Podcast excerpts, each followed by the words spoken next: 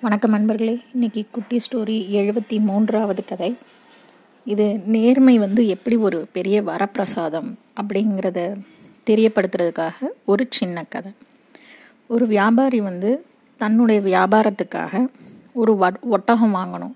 தான் வந்து பயணம் போகிறதுக்காக ஒரு ஒட்டகம் வாங்கணும் அப்படின்னு நினச்சான். அதனால் ஒரு சந்தைக்கு போய் ஒட்டகம் வாங்குறதுக்காக போய் ஒரு வியாபாரிக்கிட்ட பேரம் பேசுகிறான் ஒரு நல்ல ஒட்டகத்தை விலை கம்மியாக வாங்கணும் அப்படின்னு அவன் நினைக்கிறான். அதனால் அந்த ஒட்டக வியாபாரிக்கிட்ட ரொம்ப பலமான ஒரு வியாபாரம் நடக்குது. ரொம்ப கம்மியாக நல்ல ஒட்டகமாக பார்த்து வாங்கிட்டான். காலையிலேருந்து பேரம் பேசி அந்த ஒட்டக வியாபாரிக்கிட்ட இருந்து வாங்கிட்டான். இவனுக்கு வாங்கினதுக்கப்புறம் இந்த ஒட்டக இந்த ஒட்டகத்தை வாங்கின வியாபாரிக்கு ரொம்ப சந்தோஷம். திருப்தி. எப்பா கம்மியான விலையில் நல்ல நியாயமான விலை தான். ரொம்ப குறைச்சும் அவன் கொடுக்கல. நியாயமான விலையில் வாங்கிட்டோம் அப்படின்னு வீட்டுக்கும் வந்துட்டான். சந்தோஷமாக ஒட்டகத்தை ஓட்டிக்கிட்டு. அப்போ வீட்டுக்கு வந்த உடனே தன்னோட வேலையாள்கிட்ட வந்து இந்த ஒட்டகத்தை கொண்டு போய் கொட்டிலில் அடைச்சிடணும் அப்படின்னு சொல்லிட்டு அந்த கொட்டிலில் அடைக்கிறதுக்கு முன்னாடி அது மேலே இருக்கிற சேனையை வந்து அதாவது இந்த சீட்டு போட்டிருப்பாங்க. அதை வந்து கழட்டணும் அப்படின்னு இந்த வியாபாரி ட்ரை பண்ணுறான் ஆனால் அந்த சேனையை வந்து இவனால் சுலபமாக அவிழ்க்க முடியலை.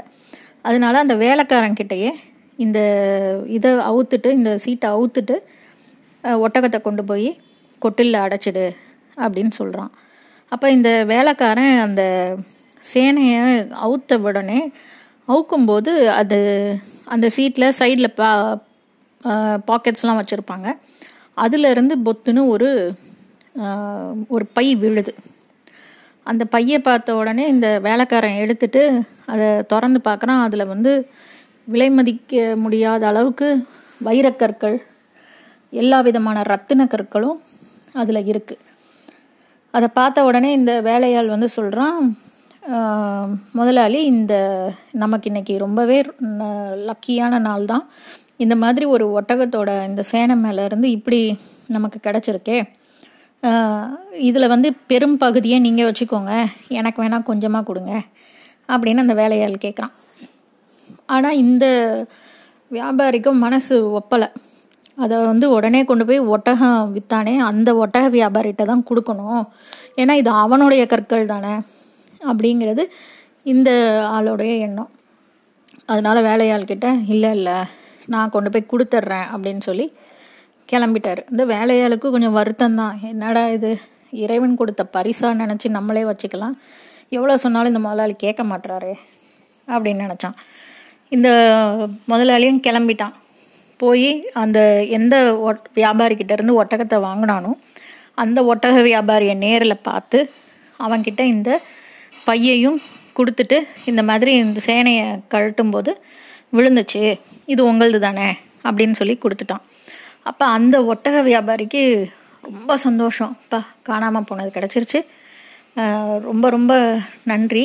ஆனால் உன்னுடைய நேர்மையை பாராட்டி எனக்கு வந்து ஏதாவது நிச்சயமாக கொடுக்கணும்னு ஆசையாக இருக்குது அதனால் இந்த ரத்தன கற்கள் இதில் உனக்கு எதுலாம் பிடிச்சிருக்கோ அந்த கற்களை நீ எடுத்துக்கோ அப்படின்னு அந்த வியாபாரி சொன்னானான் ஆனால் இவன் வந்து சொல்லியிருக்கான் இல்லை ஏற்கனவே நான் அதில் ரெண்டு ரத்தன கற்களை நான் எடுத்துட்டேன். எனக்கு வேணுங்கிறத நான் எடுத்துக்கிட்டேன். அதனால எனக்கு இந்த பொக்கிஷ பையிலிருந்து வேறு எதுவும் வேண்டான்னு சொல்லியிருக்கான்.